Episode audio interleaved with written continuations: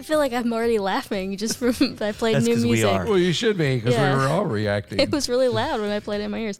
Uh, hey, welcome to One Life Podcast. We're talking about things from One Life Church, but ultimately things we think can relate to you in your one only life. My name is Sarah Inman. I'm one of the co-hosts of the podcast. I'm joined as always by co-host of the podcast and our lead pastor, Brett Nicholson. So, so the opening sounded like a crowd at first, but then it was like a keyword thing. Yeah. And so, and then we started laughing. But then I heard the prominent bass part, which was very good. So, now I- you're I into it. approved You're into it. music, Okay, yeah. thanks. Yeah, I found this last week when I was looking for some music that felt a little more upbeat and Yeah.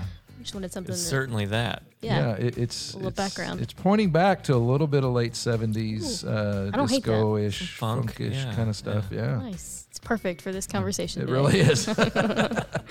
Um, and we're joined today by uh, Austin Maxheimer, Dr. Austin Maxheimer, um, who's been on the podcast with with us uh, many times, and we're excited to have you back today. Welcome, Austin. Yeah, thank you. Always good to be here with my friends. Yes. And uh, I was joking with a friend. I said, anytime they give me the opportunity to talk for long amounts of time, I'm there. So, Here he is.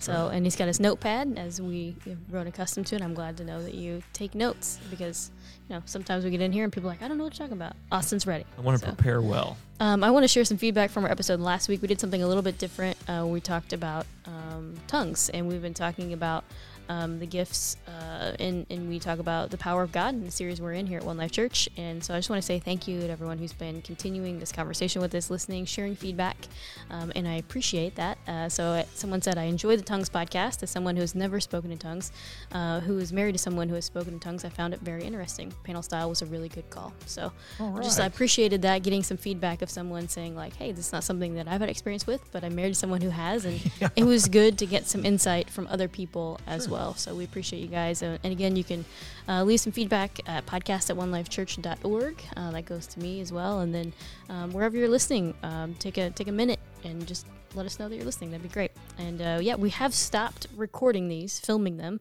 um, on purpose, and honestly, that's the whole purpose is just to be able to put these out a little bit quicker. So that's really about it. And so we're excited to continue a conversation today on um, spiritual power. And we're going to talk about some terms when it comes to this, when a lot of people um, have kind of either debated or have thoughts on, and it's cessationism and continuationism. I put the isms on. So Way to go! You got him right out there. Thanks. Um, and we brought Austin on to just have some conversation about that today. But uh, I think it's cool too to kind of just start with like even Austin getting a little bit of your own experience. And we talk about spiritual power and um, you know the gifts of the spirit. What's been your own experience um, in your own life with that?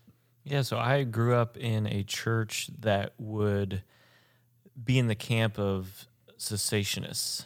Um, now, having said that, it's not like people walked around with a badge on their arm, you know, the, with like saying, we are cessationists. Uh, th- I would say your everyday person probably didn't even understand that term or what it meant, but the historical uh, Christian tradition that I grew up was called the Restoration Movement and it emerged in the 18th century in a response to the explosion of denominationalism. So, as the Reformation came out and people were launching different traditions of faith and interpretations of the Bible, as leaders were reading their, the text for the first time in, in really comprehensive ways, uh, they had nuances and expressions of their ministries and their faith that were a little different.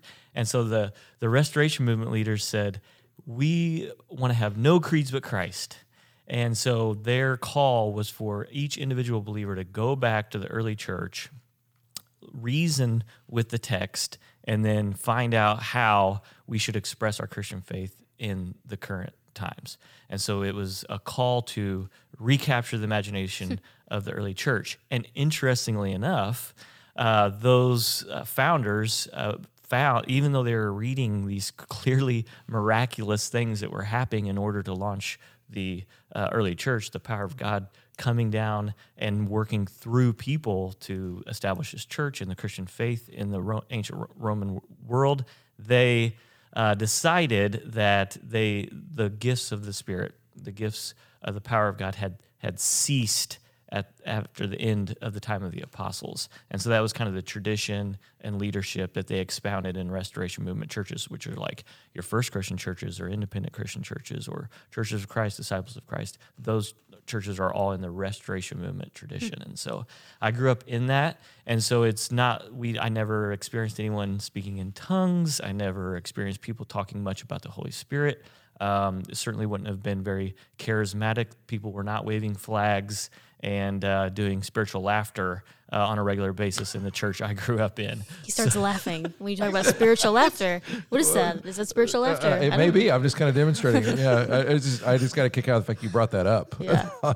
Wait a minute. We're going you way building a out straw there. man here.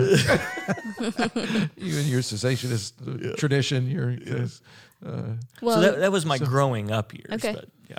well, in, in oh, sorry, go ahead. no, uh, no. I just wondered. Like, okay, so that was inside your tradition. Did you ever? Like outside of that, you know, we all. I grew up Methodist, and but you, you always kind of end up in places that aren't under these traditions. Did you kind of watch or observe or experience in any way hanging out with somewhere a little bit different than that? Not not much because as as most vocational ministers know, you are kind of tied to your home base for Sunday mornings, and so you, you don't Right. get to go out a lot. However, I do remember one specific time. I'll try to be short on the story, but uh, my dad he was a youth minister, and so he occasionally got invited to go help other church leaders who had small congregations launch their youth ministries because he had had some success doing that, and so they invited him to do leadership trainings and stuff. And so one time a Pentecostal church uh, had invited him, and so our whole family went. And you would think my dad would have given given us a little bit of a heads up. But we get in there and people are doing the whole flags and speaking in tongues and you know responsive to the sermons speaking which is we were in such a sober tradition uh, and so we i did not know what was going on i thought there was some sort of demon possession or i mean i thought i was in a different planet Of all the Uh, theories you could have, that was the one. Oh man, it must be that. yeah, I, mean, I just had no context. I was like, you know, we had to drive about 35 minutes over to the next town to, to go experience this. I mean, why in the world would my dad give us just a smidge of context? So you literally had never really seen anything like that at all? No, like TV or no, anything? Just got no. I'm here. and I did not experience that again until a prayer meeting at One Life. Uh, Oh wow. yeah, yeah, I love it. I was 20, I was 31 or 2 at that time. So, yeah, yeah. It was early on, yes, in the back rooms of the prayer teams at One Life. Uh, There, there, we have been known to uh, do that sort of thing. I don't know about the flags thing, but uh, tongues have definitely made Really? their way out into the open. Okay. Yeah. So I've remained a hopeful, open skeptic and cynic. Um, and we can dig into that more. But I do another quick story at one of those prayer uh, meetings uh, back in the back room in Henderson in kids ministry. Uh, our our team, there were some key leaders, elders, and mostly staff, but we were being prayed for by prayer, the healing ministry uh, over in Kentucky. And I remember thinking, okay, and you said in the message yesterday, maybe some of you should pray for tongues. Uh, and I do live in my mind a lot, and it's it sometimes is a barrier to God. And so I was sitting there feverishly praying very earnestly to God, give me that spiritual after thing, or give me tongues, or just give me whatever. Because if I'm if that manifests in me, everyone here is going to believe it. And so while I did not personally uh, get any sort of of revelation like that, the person next to me went down on the left, and the person on the right of me went down, uh, Really? including our friend Heath Farmer over there. And so Oh, that's right. I remember. Heath yeah, did. yeah. And so I was like, what's. I guess God got close in this prayer. Uh, so Yeah, that's uh, yeah, so it's just that's Oh, wow. that's an anecdote for all of you. I, that's a joke. So uh, uh, I mean, it really happened, but I mean, uh, that wasn't yesterday. really did. no, no. Okay. It's been a few years back, but I do remember the evening. I, I left early, and then I heard about Heath later. Uh, that, and uh, my daughter had a, quite an experience then too. Yeah, Yeah, so apparently very everybody did. But Yeah, Austin- everyone but me, I Well, me because Uh, I left early. Brett. I know. I'd been to those So- kind of meetings before. I'm like, ah. Well, and I think the this conversation what we're hoping to do is, I mean, one, obviously you have your experiences, Brett has his, I have mine, and you know, have a conversation, and not to come on and say this is what you know is right and all those things, but let's just talk about the conversation in itself because it's been one going on for a long time. Mm-hmm. Um, and when we talk about those two terms, I think it's it's important for us to be able to explain them. Um, you kind of defined um, cessationism a little bit, talking about mm-hmm. the gifts ceasing, and continuation would mean that those gifts continue on. Um, that's the simplest way I can define it. Right. Would either one of you to define it any differently? No, I think I mean they're they're pretty straightforward. I would say that some people cessationists would put draw the line at the end of the life of the apostles, mm-hmm. whereas some would continue that into the establishment of the church. And so when around 300 where it wasn't receiving active persecution anymore from the West. And so until that was established, there was still some spiritual movement and power of God. So, but cessationists would say that definitely ended with the establishment and the canonization. A really important piece here: a canonization of Scripture. Um, once that was locked in, the Spirit that became the new full revelation uh, for the people of God, and so the gifts were not no longer needed. Hmm. But in your tradition, you would say though they were still life of the apostles. Yeah, more on that side. Definitely. Yeah, definitely. But to be fair, there are other people that kind of look at the full canon. Yeah. which we forget that took a while. Took it a wasn't like you know Jesus died and then there was a canon. It was Yeah. more like uh, you know it was it, it it took a few centuries. A few to get there. centuries, yeah. The the first uh, closest approximation to the the full canon that we have today was towards the end of the second century, so around 280, so minimally 200 years. But the Right. full, you know, locked in stone wasn't until 450. So, um, yeah, it took a little bit. And so, I mean, I've read some other things too. And I, you know, there's a lot of things you can read on this and, and kind of study and people's opinions. And, you know, some will talk about specific gifts that they're like, oh, yeah, that continues on, but not that one, um, which is fascinating to me. So it's almost like there's hybrids of views um, when it comes to this. And you even said yourself, you're kind of like open and skeptical, but like, and I think that's kind of the best way I can describe my experience. Brett keeps calling me the skeptic, and actually, someone on Sunday said, "There's the skeptic." Like they said that to me. It. It's a label you're I now like, wearing. I'll, I'll take it. It's fine. I yeah. say it as a compliment. Yeah, no, I appreciate that because it is one of those things that like I feel open to be able to say that. You know that I have questions, and I think that's what's important about these conversations for all of us. Um, okay, you're talking about the life of the apostles. Give me some context on that. Okay, so the apostles were the uh, 12 disciples uh, that Jesus had called out by name out of the larger discipling community. So we know there was a larger context of discipling, disciple uh, people that were following Jesus. Uh, we know that there's at least anywhere from 14 minimum uh, to uh, 120 on the Mount of Ascension. So the, we see this kind of amoebic, unnamed community of disciples that were following Jesus around. But out of those, he calls 12 out by name, those whom he desired to be with, and he gives them special equipping and training and empowering and instruction. So there is a set apart type of role that they have that continued uh, in order to help launch uh, the early church. Now, interestingly enough, in Acts, we don't get much other than the key leaders uh, Peter, James, John, uh, a smattering of some other ones. But larger church history does kind of lay out what uh, some of the other apostles did. Um, uh, for example, Thomas,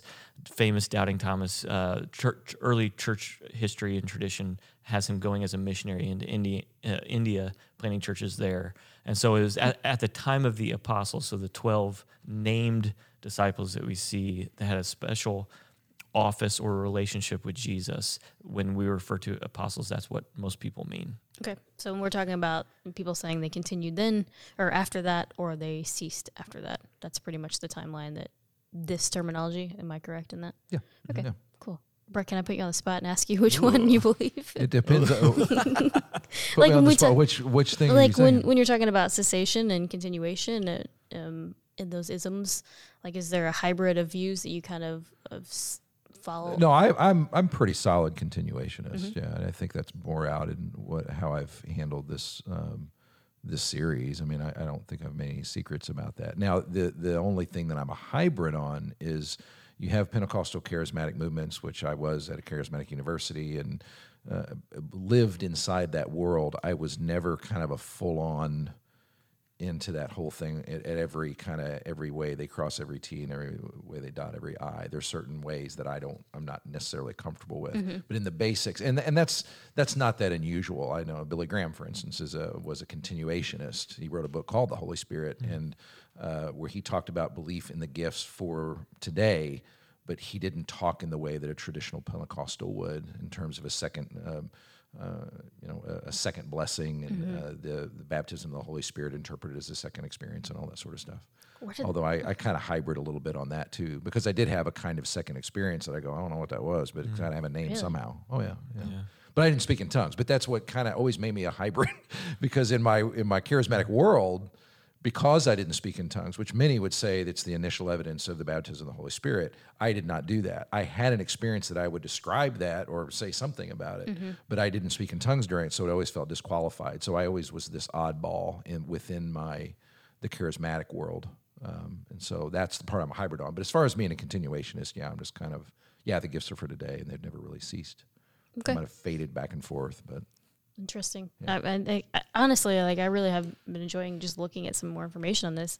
Um, and we talked a little about the hybrid views, and then and we talk about. I mean, obviously, people are using scripture, you know, and the Word of God to decide how they believe these things. Are there some I don't know examples? Obviously, we're reading through um, First Corinthians right now, which is very direct, talking about those things. And so, like, how are people taking that same scripture and saying one thing, and taking the same scripture and saying another? Which I know everyone does that, but for these specific topics, how would you guys bring that up?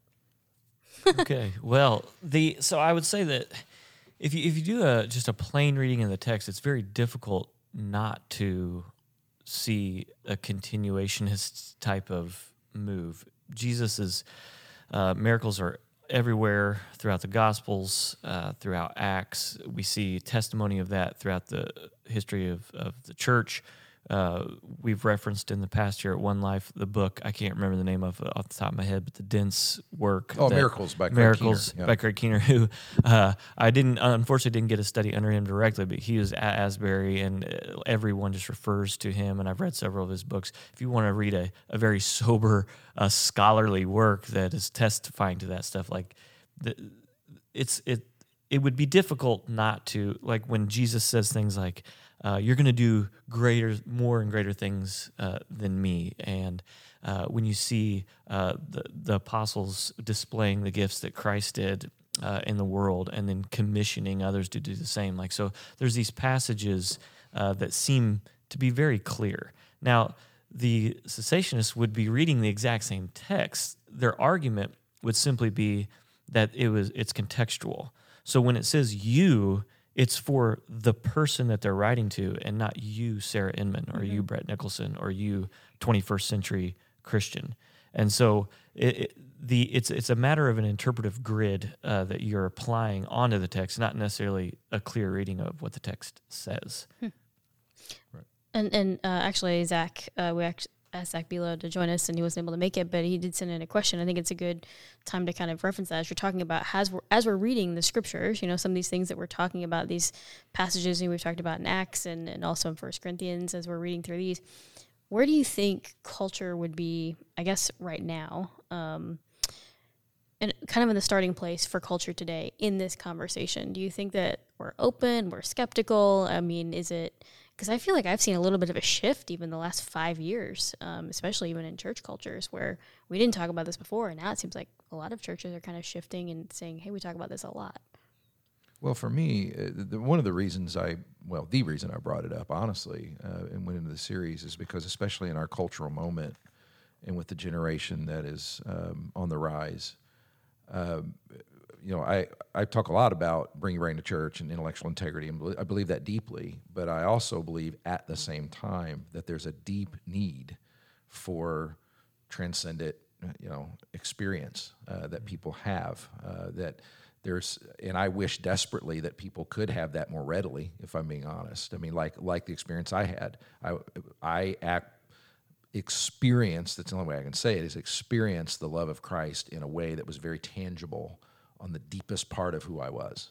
And I wish people could have that because it takes it, it, gets past, it bypasses the the arguments and the and the the back and forth. And I just think this generation desperately needs to see that world of the New Testament in some form. It doesn't have to be people jumping up out of wheelchairs necessarily, but it does need to be uh, transcendent. There's something more to this than just your argument's better than the guy down the street. Is kind of where I am on that whole question and why I want us praying. And I, I'd be, you know, I'm straight up with it. I, I'm hoping people, and I have stories of people coming in and saying, I felt the presence of God so strongly that it moved me, even though I wasn't a believer that kind of thing. Uh, so I'm, I'm, I'm after that, Yeah. for lack of a better way of putting it, because I think there's such a huge need for it, especially right now in the cultural moment. Yeah, there has been a shift in, in the last really, I mean, you could say 100 years, but really culturally, I would say in the last 20 or so. And and that's a, a we say we're products of our, our we're all born in a time and place, and we can't avoid that, right? We're children of our era. And so our era was informed by about 400 years of a philosophic, philosophical movement called the Enlightenment that placed supreme uh, priority on human reasoning. And so, uh, and that was coinciding with a materialistic world of worldview, which means that the only thing that exists is the material world. And so, if you just logically put those together, then the only thing that makes sense is what we can produce and create in our own with the substance and things that we have, including our minds and our and our hands and, and the materials and elements of the world. Well, the Christian worldview always, from the very beginning, as Brett was talking about, has affirmed an orthodox view of the faith is that God is transcendent, that creation uh, came out of a transcendent being. And so there is this other reality, the prime reality, even of existence, is God Himself. Uh, the Old Testament name for God that He revealed to the Israelites was Yahweh, which just means I am. It's that's pure existence and being, and we long for that as a, as a as a as a human society because we're created in the image of God, and so we're created to reflect the transcendent one, and so we long for and learn for and strive for transcendence and reaching beyond the material realm. Um, and so it is a very culturally relevant conversation right now, and especially as our society has deconstructed um, the Enlightenment project, it didn't work out the way that we had hoped it would. Um, people are open to conversations about spirituality and transcendence, and you see that working out in things well beyond the Christian faith as you know people are uh, exploring crystals and uh, exploring uh, mantras and chakras and all these yoga and uh, all these different meditation practices and mindfulness is a big yeah, word yeah. right now. And what's cool and neat is that Christianity has a very long history of all of those things. We just use different words for them prayer and meditation, you know, like uh, spiritual disciplines and uh, things like yoga. Like these are all things that are rooted in and have been historically in Christianity for millennia, literally millennia. And so there's a rediscovery of that, which is good. Now we just have to be careful not to syncretize. Syncretize just means a blending together of what's society or culture is putting out there versus what the Christian worldview uh, upholds and historically, uh, you know, says is the true and right expression of our faith. Right. Uh, not blending those two uh, together, but it's a rich history for us to tap into. It's interesting because I my first thought would have been like as we moved to what most people call kind of a post Christian culture, that those things would seem odd, but as you both describe it, they probably seem less odd to people In if you start ways. explaining to them. Like maybe more people who have grown up in faith, like myself, are like that seems weird to me, but someone else would be like that sounds great. I want to know more about that. The- uh, isn't that interesting I had the privilege of uh, I was I got to be in Paris and I was talking to a guy that had lived there for a missionary for several years and uh, in you know France is like the the heartbeat of the postmodern uh, and it- just all that that thinking, all the philosophical tradition of you know tearing all those things down. And so I was prepared for it to be a place. It's it's the most secularized place in the world, right? And I said, you know, so you kind of gear up for uh, the intellectual battle. And he said, there's some of that, but he said the thing that's going on now is people are consulting uh, tarot cards. Uh, they're going to they're doing seances. They're they're going to, to mediums. They they're going towards that transcendent thing in that environment. So this post scientific, postmodern thing. So to your point, it's it's part of the innate part of who we are. And if you try to remove that, people are going to fill that with something. Yeah. And they were doing it. And he said that there were movements, the only church movements that were really, really hitting hard there and doing well and bearing fruit were more Pentecostal type movements. They just were because people would walk in and there was more expression and there was a sense of something other uh, than just the normal everyday physical things in Paris of all places. It's really interesting. Yeah. And this might take us down a path we don't want to go. So you can you can chop you can chop it off if you want and just let it be uh, a Yeah. Sarah, do that. I'm going to But- watch. See, But Can't wait. I would She'll be the say that the, so the longing for that is unbalanced by the abuse, unfortunately, that's been displayed a lot of times by leadership and institutions to do with the power of God. Right. And so, uh, while the everyday person longs for it, they they really don't want to see it manifested in the ways that they've experienced or seen or witnessed in the past. And so, there really is a a very interesting moment of kind of uncoupling. Um, there's a, a, a book that a friend of mine, our, our common friend uh, Zach Parson, who's been on here before, uh, called "Recapture the Rapture" by Jamie Wheal. So he's a secularist, he's a post-Christian, and he is putting out there in society what it may look like for a community or or a church to pursue um, the transcendence or rapture of faith without having to be indoctrinated with uh, the negative viewpoints of of the uh, abuses of power that have happened in these other expressions that he's had. So it's an interesting time for sure. Well, it sure is. Yeah, it's, it's an interesting thing altogether. I didn't know that was an option. Well, and, and you said this, Brett, you know, that you had this kind of experience where you felt like, why are we having all these conversations and the things that we, you know, argue about? Why is this something that is a conversation? Like, why are, is this a thing that, um, is still so debated, um, or even just something that people have different views on? Why are there different churches that have so many different views on that? And I'd say what's interesting what I'm finding out here in our church, you know, whether you're listening and you're part of One Life or not, um, you might have a similar situation where there's differing views inside your church, which I, I think is super healthy um, in a sense, um, unless I'm just completely wrong, and then that's okay. Uh, or everyone else is, you know, and that's great too. But and you can uh, start your own church. yeah, I don't want to do that. Um, but you know, like, why is this something that is such um, so debated? Well, I I will say this: there, I've, I've I have more sympathies, somewhat, for cessationists than I used to. I used to be a lot more strident about it, but I get it. I don't agree with it, but I get it. It- It's uh, it it's a combination of the abuse fear, and the the bottom line comes down to revelation versus not. And- and- and like if if like I was talking about prophecy yesterday, if, if I were sitting out and listening to me, I would have alarm bells going off. Like, what do you mm. mean by that? So I can give a word to someone. This word is it is is it on the level of the Bible? Is it uh, are you giving a new revelation from God? Well, we've got plenty. It, you know, the ink dried on Revelation, and so you need to be done. And so that gets into kind of strange territory. I will admit, if people are going around, I've got a word from God for you. Well, mm-hmm. does that mean I have to listen to it like I would the book of Ephesians, or? Mm-hmm.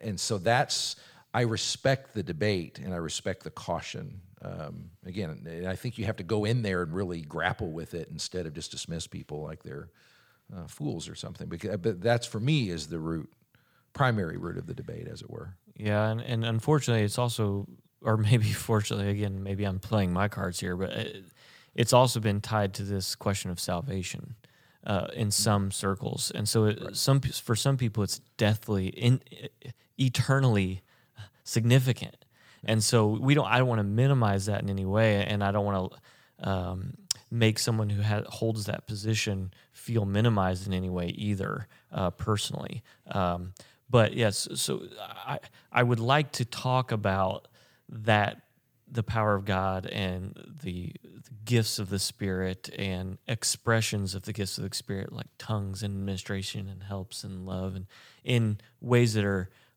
maybe not dependent on Jesus's completed works, uh, which is the other side of that coin. Is like we want to make sure and hold on to the completed works of Christ on the cross, and that's another issue that some cessationists have is that you're adding on to uh, the completed works of Christ, which again I, I, I, I, I want to affirm that. and 2,000 years of Christian history and saying, yes, Christ's works are completed and salvation is in him and him alone.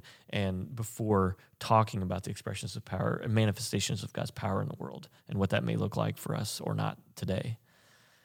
This is good. I'm having fun. Like, just, I mean, thinking about these things is good because I want to be able to have, you know, an intelligent conversation with someone who has this conversation or wants to have this conversation in, in our church or even just in general. Um, because I can say, oh, yeah, that seems weird to me. But being able to talk about why those things are weird um, or may feel different or may just have a different experience is, um, is kind of important. Um, okay, we are there any other uh, we, we didn't get too far into hmm. some of the scriptures specifically are there any that you had um, when we talk about these things that people are kind of pointing to um, when it talks about um, kind of this, this conversation yeah i think um, continuationists i think have a much more uh, firmer grasp or not firmer grasp firmer clear uh, pointing back to scriptures with passages like the Great Commission, where all power and authority has been given to us. And uh, I mentioned in the Gospel of John, you will do greater things than I. And then passages uh, on the spiritual gifts, gifts in Romans 12 and uh, 1 Corinthians 12 through 14. And um, uh, I can't remember the verse off the top of my head, but it says, "What you what you pray will be tied and loosed uh, on earth or tied oh yeah matthew 18 yeah th- those are i mean th- there's just a rich uh, point. And so i would say that from a from a purely p- clear reading of the text these this is what they would uphold. I think the cessationists mainly are uh, referencing a, a, philosophical or, or, interpretive or hermeneutic uh, grid uh, and applying it to application mm-hmm. of faith today, which is a very contextual moves is very important and needed as well. Uh, so I, I may be uh, not as informed as others, but that that may be able to contribute more. But that's that's just my yeah, basic understanding. And that's uh, one is seems to be kind of a straight reading of the text. The other one is the philosophy about the text itself. Yeah. And and and I used to make fun of that a little bit. I don't as much uh, anymore. I still do some, but uh, but I also know there are passages like in 1 Corinthians 13, you know, tongues will be stilled and, and prophecy will fade away, and mm. uh, there's there's grabbing at those kinds of uh, passages that say, yeah, there's an acknowledgement that these things could be on the fade. There's other things I, I've seen others will go back and go like in Israel's history. Uh, Elijah and Elisha were very um, a lot of miraculous followed them, uh, but Jeremiah and some of the other prophets apparently not. Uh, that God went through different seasons or dispensations where He tended to do those kinds of things, as opposed to the other. Well, why wouldn't that also be true of the New Testament? Mm-hmm. Uh, the New Testament era was when God did that stuff, but then uh, coming past it, you know, it may not have been that way. So there's a pattern. Uh, there's an argument that uh, there's a scriptural pattern to those kinds of things. Yeah, and I would, I would also add to that that there, there seems to be a progression in, certain, in in the Bible itself, but even in uh, the early church uh, towards a soberness towards the expression of miracles. Uh, if you think about following Paul through Acts, he experiences some crazy stuff, right? Like he oh, yeah. he does some miraculous things himself. He experiences all these things. That's not really there in the epistles.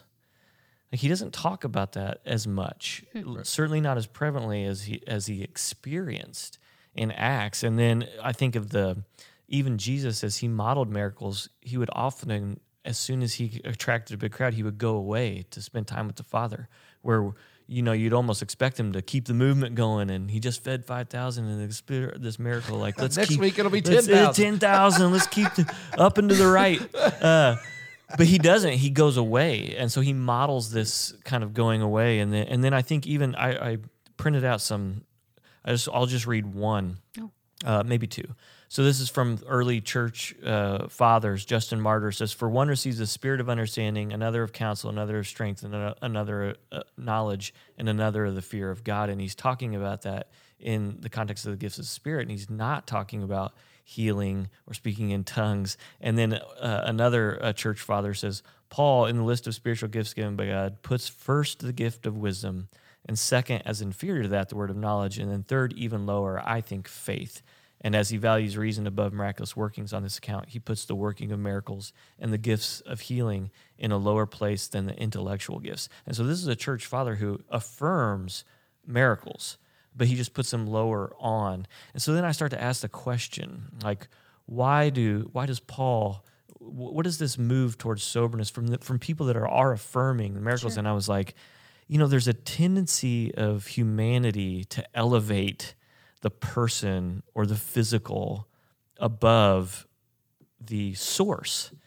So people want to follow Paul instead of the source of the miracle, which is God, or they want to put their uh, prayers into this uh, rag that supposedly did this healing, you know, the thing instead of the source, which is God that brought about the healing. And they also have a ten- humanity also has a tendency to elevate the event or the outcome over the purpose. And so I was just processing this like so church church fathers and leaders are are modeling an approach to the power of God that affirms it while still being sober and uh, critical and putting it in its proper place so that it's the source and not people, it's the purpose and not the outcome that is at, at the heart of our faith. Well, I mean, yeah, that makes sense to me. And yet at the same time, like, I love that you, one of the questions I was going to ask was, you know, are there other, you know, historical writings and you, you read some there, but it's like, I keep wondering about that. I mean, if some of these things are um, things that we say can continue to happen, wouldn't there be a bunch of like writings about like these amazing miracle things happening? And I'm sure that's something we're talking about at some point during the series or have continued to, but, um, where's that at? You know, where are some of those things at? You know, we're talking about people. Well, uh, part of the answer is uh, I I have referenced Keener's book because uh, it has been called, one one scholar called it the the finest work on miracles in the history of the church. So it's it's not a small thing, and he traces back and Yeah. he does mention these things that were mentioned at different eras and ages and where they were reported and. Um, and then closer to our time, you know, John Wesley, he talks about experiences with the demonic. Uh, that's talked about quite a bit throughout history. But uh, for me, also, I think we lean a little Western on this. That's one of the bigger arguments is that people in other parts of the world that have a worldview that's a little bit more open to, uh, especially in Africa, uh, they report these things quite a bit. I mean, South it's just- America, too. Yeah, Yeah. uh, South America, Asia, uh, and that's one of the things that kind of can I got a kick out of when I was serving with uh, in the in the Chinese underground church that they didn't know the New Testament to be. They didn't know there was an option to have a cessationist view. It's not making fun of it, but they, they just didn't think of it that way because they they read the New Testament and it just and when you just read it in itself, it it presents a world in which these things are real, and so they. Uh, they received it, and there's statistics that say I I think over 80% of all ch- uh, members of the Chinese underground church have said they've seen a genuine mir- miracle that impacted their move towards faith. Uh, 80%. So, and Wow. they report all kinds of things like that. So, i- it's not. We have to be careful. Are we being are we being Western here? Or are we being genuinely uh, just a full on worldwide Christian? Because there's a lot more of that kind of thing that goes on in there. And that's the thing that Keener goes after too. He's he said he as a professor was hearing he had students from Africa and Asia and all these places, and they would tell stories all the time. And he was like, "Hmm, okay, I think I'm going to investigate that." And then that's a little bit of tease for an episode we're doing in, uh, I think, two weeks, talking about miracles specifically. So, Oh, okay, good. yeah, it's going to be great. I'm excited I, about I that. would just add to that. that I heard I, I heard one uh, writer. uh, He talked about how these miracles and, and expre- manifestations of power of God are the exception and not the rule. And he was saying that we have the tendency to write, try to write ourselves. Uh, we, we try to write God into our story instead of write ourselves into God's story.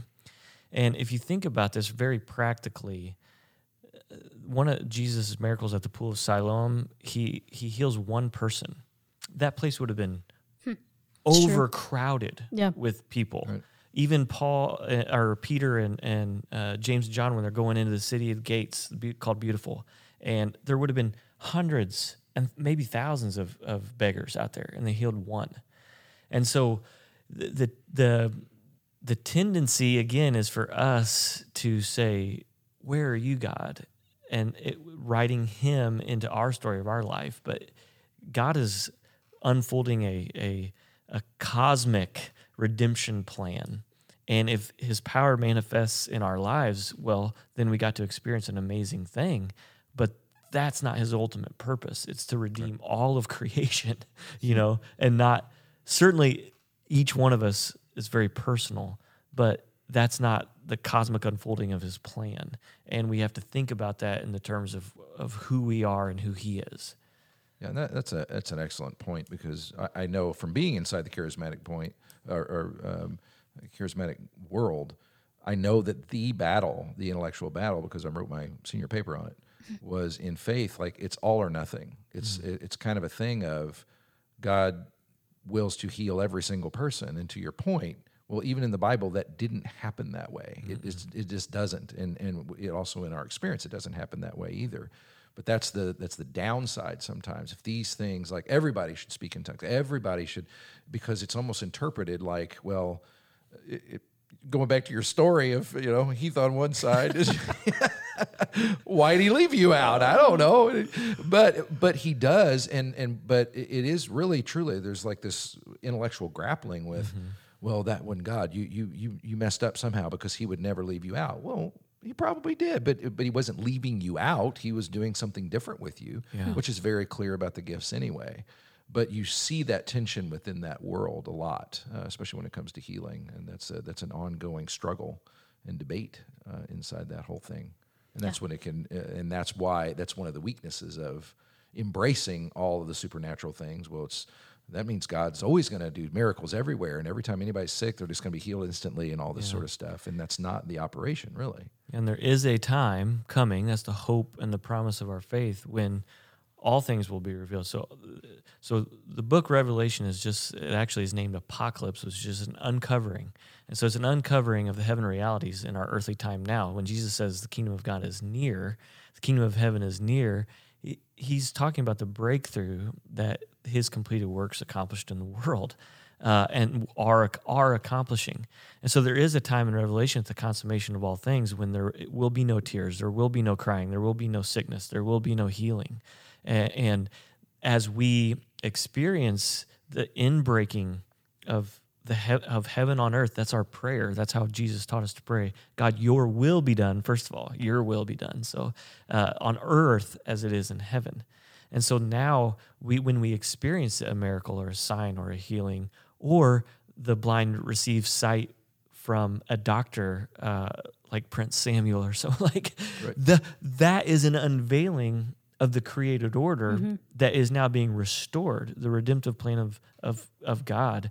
And so we should glorify him, the purpose or the source and the purpose, which is that more people will give him more glory and testify uh, to the gospel, the good news of Jesus Christ, that things that there is an inbreaking of heaven and that we should expect to see more and more and more and more of this as history and life unfolds.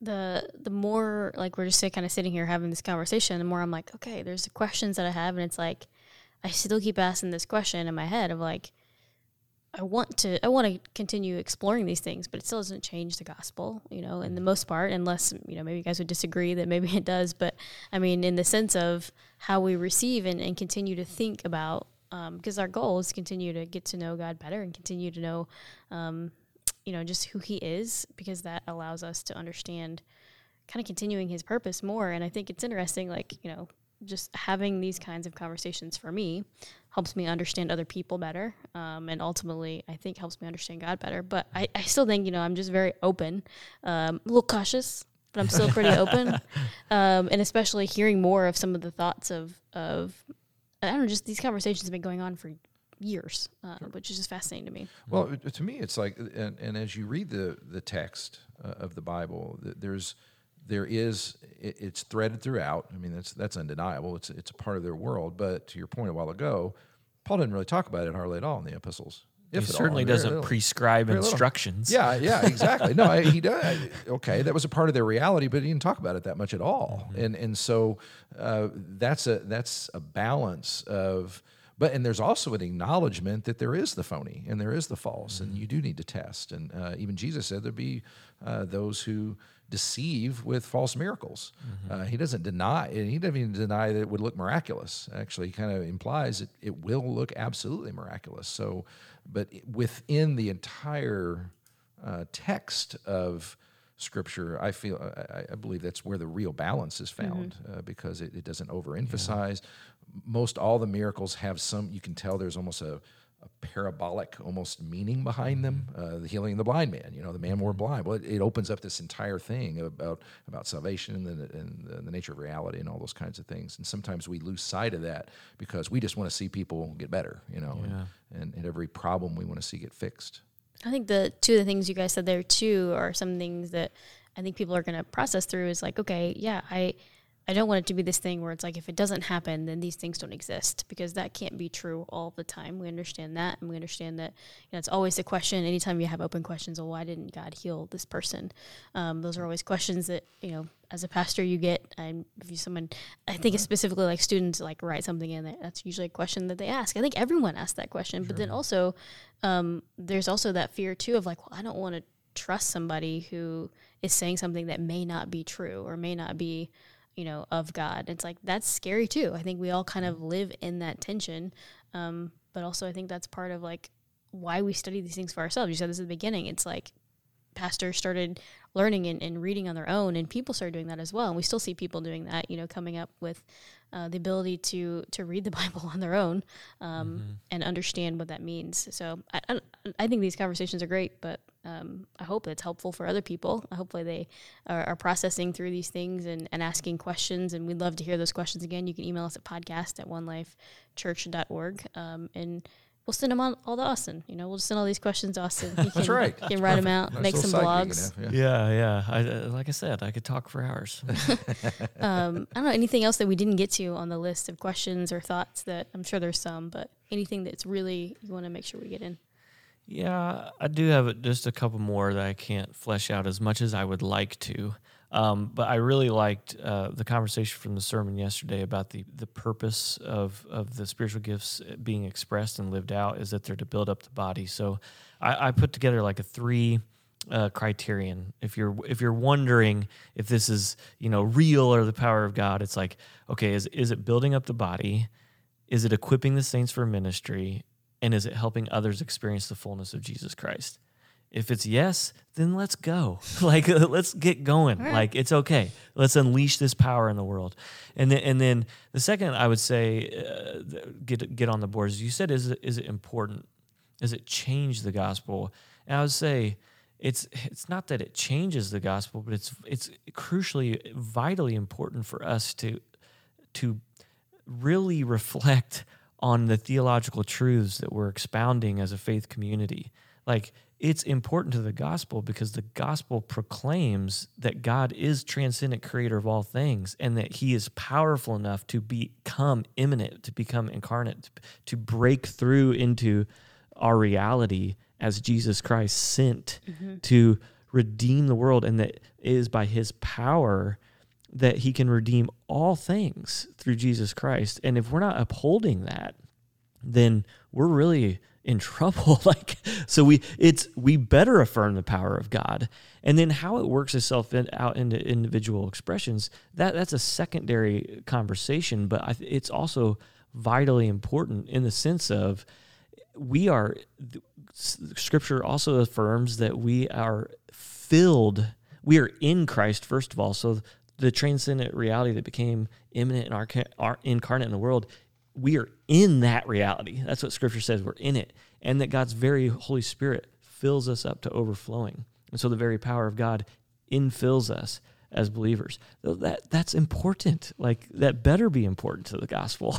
And so as we talk about the partic- we could talk about the particulars of the spiritual gifts you know the lists in romans 12 and 1 corinthians 12 to 14 and ephesians 4 but are the are the manifestations of those gifts producing the fruits of the spirit? Are they producing peace patience love kindness self-control gentleness in the world? If they are then let's see more of that power.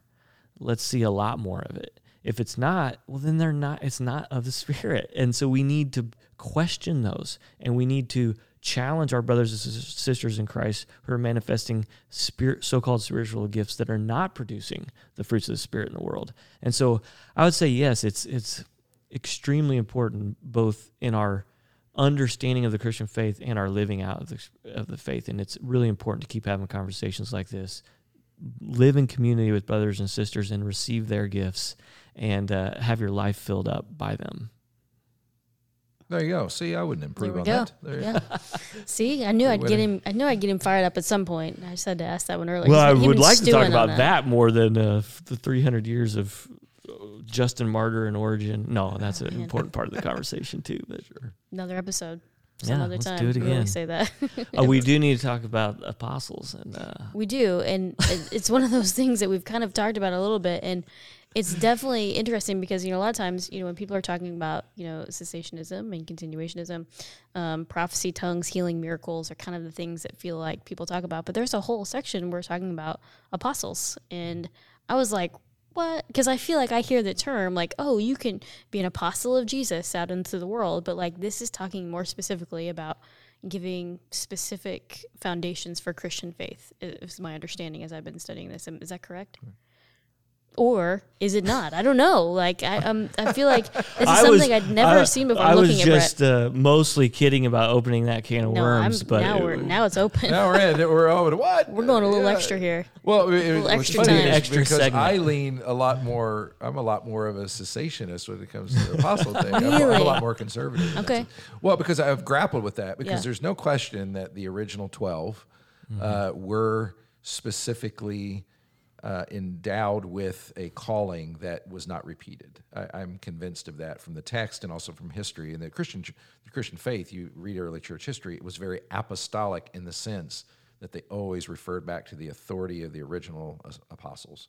So, but where I get torn is that which is apostolic, which is a different. I view that as a different thing, and but I'm still trying to sort that out to this day that's where I, I believe it's real, but I get very, I, I'm very cautious.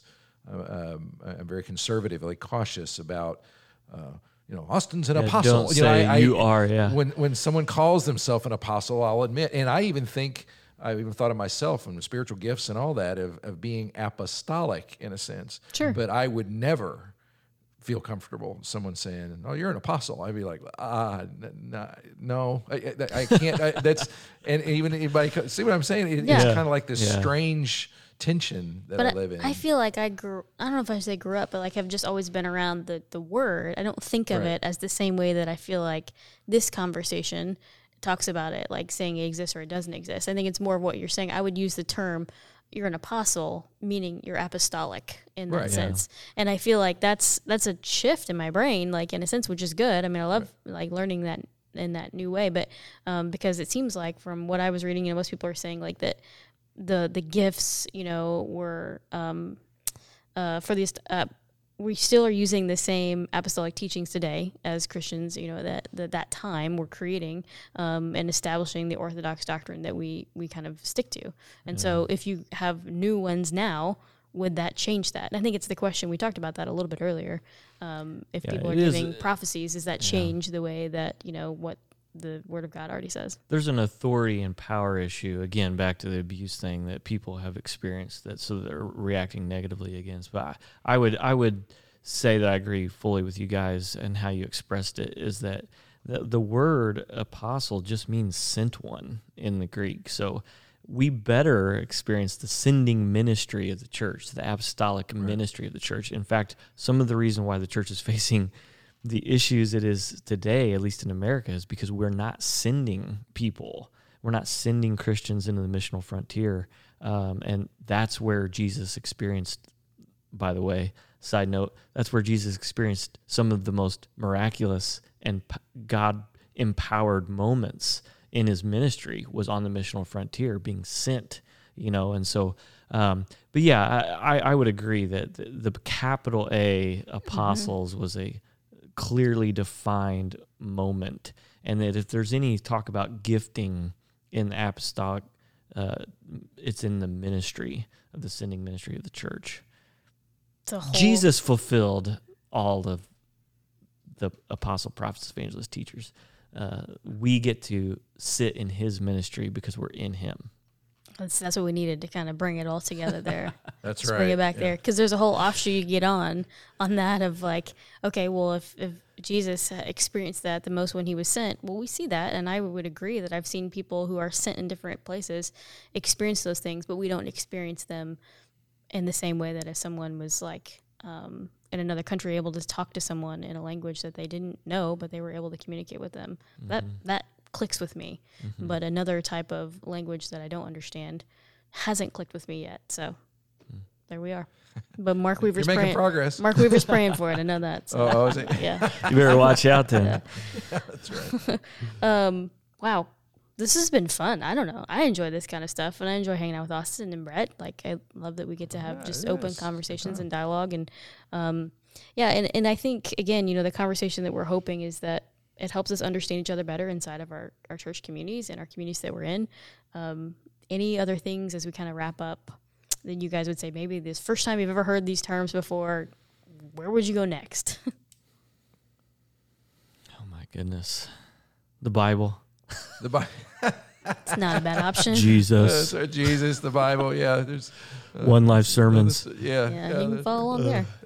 The only one I ever pointed people to was the one I did on miracles. I, I liked that one. If I The if I can like one, Mhm. Okay. Yeah, a couple years ago because it was because I, because I really enjoyed the search, and and it brought up so many of these things that we talked about uh, in a way that because the resources that I was uh, in uh, led to like Keener's book and Yeah. others, it was very very enlightening and helpful. Um, so I would go there, but yeah, the, but the Bible itself, like the epistles. I mean, what I, I used as you read them a lot. What do they talk about the most? Uh, what do they talk about the most? That's that's a great question to ask. And so, what are you thinking about the most? It's a way to keep yourself well bordered. Well, Yeah. well, Yeah, and it's hard to recommend very specific things because, like I said, this is such a complex issue that includes philosophical moves from society, uh, 2,000 years of church history, theological reflection, reflection, how to interpret the Bible. And so I, you just need to grab a partner. That's my, that's my, uh, grab someone in your life and go on a learning journey if you truly want to explore it and be open. Uh, be curious, ask questions, as, as said in the last series. Like, don't close off uh, to what God may want to reveal to you. a learning journey. Yeah. I like that. Journey It's with pretty good. someone. That's pretty good. Austin, thank you for joining us as always. Can't wait for the next time. Who knows what we'll ask you to talk about next time. so always enjoy. Brett, anything to close with as we wrap up? Yeah, we're coming up on our focus uh, uh, on our prayer weekend, and uh, people have been signing up for that. And that is in the interest of just seeing God do. And I know there's an association between our level of prayer and our level of experiencing Him and seeing Him do things. And uh, so, hope people will participate in that. And uh, yeah, so um, please do that. Just keep seeking God and with in, in honesty and sincerity and fervor. We're going to do it. Guys, Right. thank you so much for joining us. Thank you for uh, listening. And again, uh, let us know you're listening. We'd love to hear your questions. Podcast at onelifechurch.org. If you want to listen to some of these conversations we talked about, onelifechurch.org. You can click on messages, find out more, or find us on YouTube. It's the best place to find us right now. So we'll see you guys next time as we continue our conversation on spiritual power next time.